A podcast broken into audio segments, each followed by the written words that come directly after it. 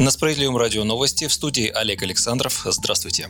В конце февраля третья российская вакцина от коронавируса, разработанная Центром Чумакова, получит регистрацию, а в марте выйдет в гражданский оборот. Об этом в пятницу 12 февраля заявил заместитель генерального директора Центра Константин Чернов. Ранее в этот же день бывший главный санитарный врач, депутат Госдумы Геннадий Онищенко отметил разнообразие российских вакцин против коронавируса, всех типов, которые существуют. Генно-инженерная «Спутник Ви», синтетическая от Центра «Вектор» и третья, как он ее назвал, классическая рутинная ортодоксальная вакцина. Кстати, в Центре имени Гамалеи, где разработали первую российскую вакцину «Спутник Ви», объявили о создании технологии, которая позволит быстро создавать вакцины сразу против нескольких вариантов COVID-19. Например, против британского штамма коронавируса. Если не вдаваться в детали, созданный на основе новой технологии препарат одновременно будет создавать иммунитет к тому количеству различных антигенных вариантов этой инфекции, которые будут угрожать и будут вокруг нас циркулировать. В состав препарата будут входить от 2 до 5 различных антигенных вариантов, рассказал директор Центра имени Гамалеи аллее Александр Гинзбург.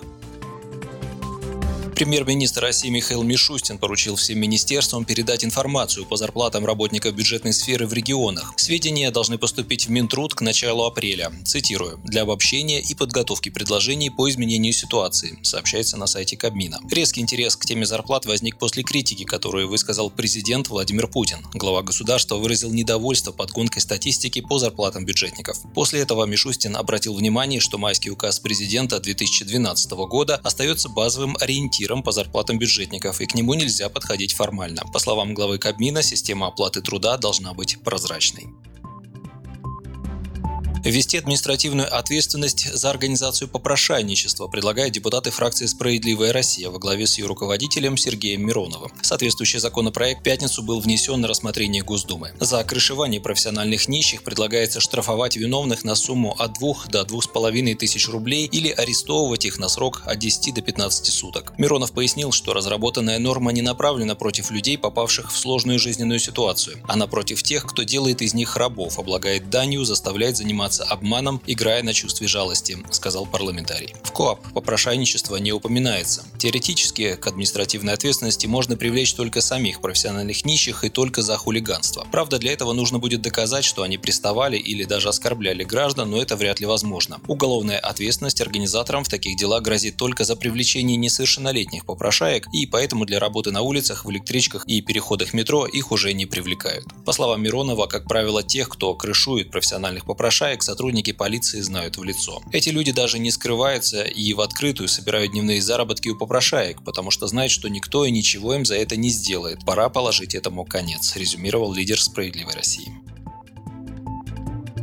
Ряд регионов получат максимальное софинансирование модернизации больниц и поликлиник. Об этом сообщается на сайте правительства. Обновление первичного звена здравоохранения в России началось с 1 января 2021 года. Распоряжением установлен предельный уровень федерального софинансирования, который могут получить регионы на эти цели. В частности, по максимуму на 99% власти профинансируют программу в 26 регионах. В их числе Адыгея, Республика Алтай, Дагестан, Ингушетия, Карелия, Карачаево-Черкесия, Северная Осетия, Хакасия, Чувашия, Чувашия, а также Ставрополе, Брянская, Орловская, Пензенская и Псковская области. На развитие первичного звена здравоохранения до 2025 года будет направлено не менее 500 миллиардов рублей, в том числе 90 миллиардов рублей выделят в этом году. Средства пойдут на капитальный ремонт, строительство и реконструкцию зданий, закупку медицинского оборудования, машин скорой помощи и машин для выезда врачей на вызовы. Ранее Владимир Путин заявил, что ни один рубль из бюджетных средств, которые выделены на модернизацию первичного звена здравоохранения, не должен пойти на иные цели.